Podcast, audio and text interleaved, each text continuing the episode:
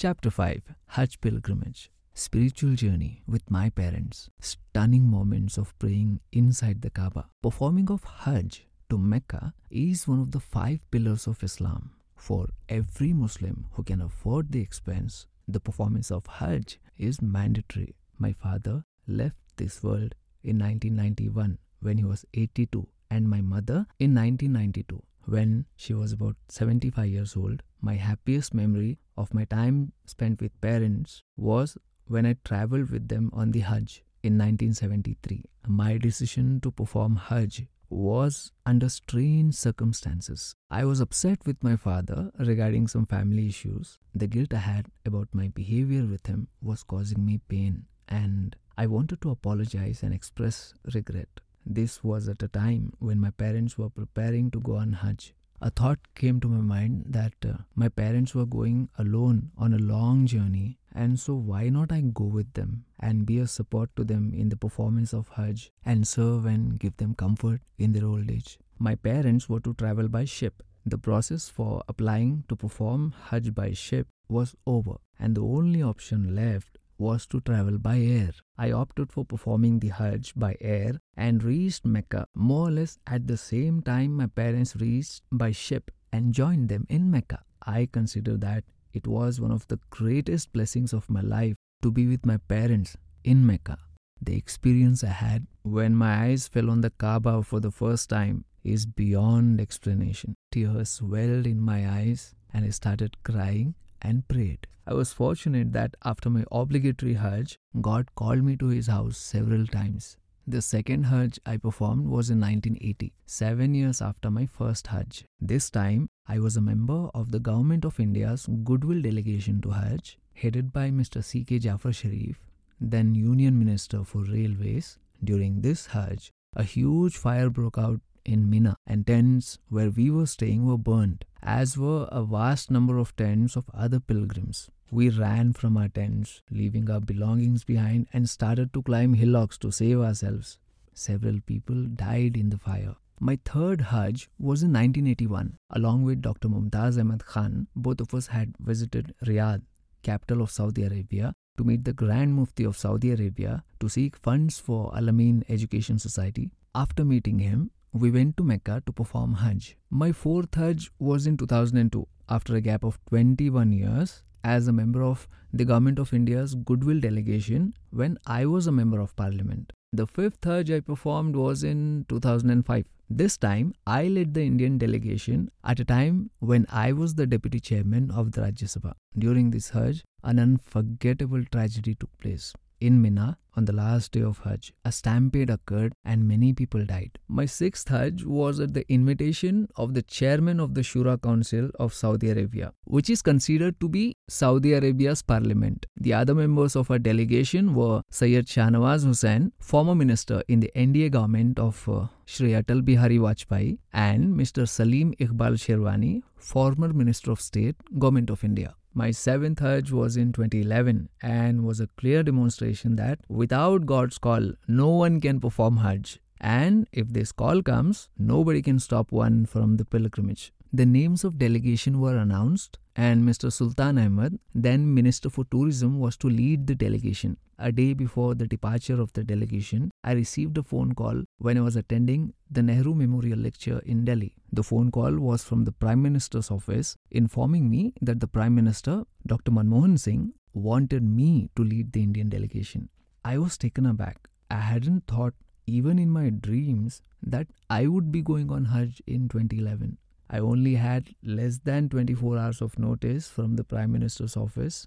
This was uh, followed up by a call from Dubai from our External Affairs Minister at that time, Mister S M Krishna, requesting me to lead the delegation. I rushed to my residence immediately and informed my wife and other family members. At that time, my two-year-old grandson, Arhan, had fallen ill and was admitted to an intensive care unit in a hospital. How could I think of undertaking a journey when my grandson was in a serious condition? I consulted my family and they were unanimous that this was a call from the God and that I should go. They said that I should go and pray at the Kaaba for the health of Arhan and assured me that the family and doctors would take care of the child. I thought that there was some purpose in this and that I had no right to reject a God's call.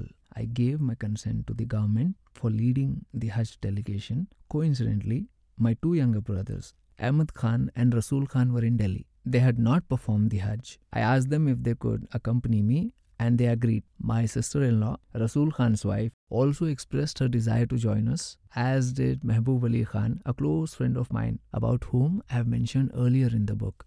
Normally, it is impossible to think of going on a journey like Hajj without preparation, like getting a visa and making ticket bookings. This incident of my performance of Hajj that year was unique. It is an illustration of the fact that if something happens to you, of which you have no prior hint, you simply surrender to the will of God. Apart from the joy of performing Hajj, I will never ever forget the most memorable moment of my life, of having the rare and blessed opportunity to enter inside the Kaaba and offer my prayers. The experience of this is something I simply cannot explain in words. I thank Almighty God immensely for blessing me with this chance to enter inside the Kaaba. Through my frequent visits in performing Hajj and Umrah, the minor pilgrimage, I started taking keen interest in the Hajj management by the Hajj Committee of the Government of India. India has the third largest number of Muslims in the world. The number of pilgrims from India who perform Hajj at present is about one point nine lakhs, and this will probably be increased. The Indian Hajj contingent is the third largest contingent after Indonesia and Pakistan. The Government of India facilitates Indian pilgrims to perform Hajj and has enacted an act by Parliament, the Hajj Committee Act, and has constituted a statutory body, the Hajj Committee of India, which undertakes all arrangements for Indian Hajj pilgrims, both in India and in Saudi Arabia. In addition, the Indian Embassy in Saudi Arabia looks after the arrangements for the safety and health of the Indian pilgrims and provides the other consular assistance. When I became a member of parliament, I took keen interest in problems of Indian Hajj pilgrims. Traditionally, Indian pilgrims used to go Hajj by ship. Before partition, the embarking point for Indian pilgrims was either Mumbai or Karachi. After partition, Mumbai was the only embarking point for Indian Hajj pilgrims.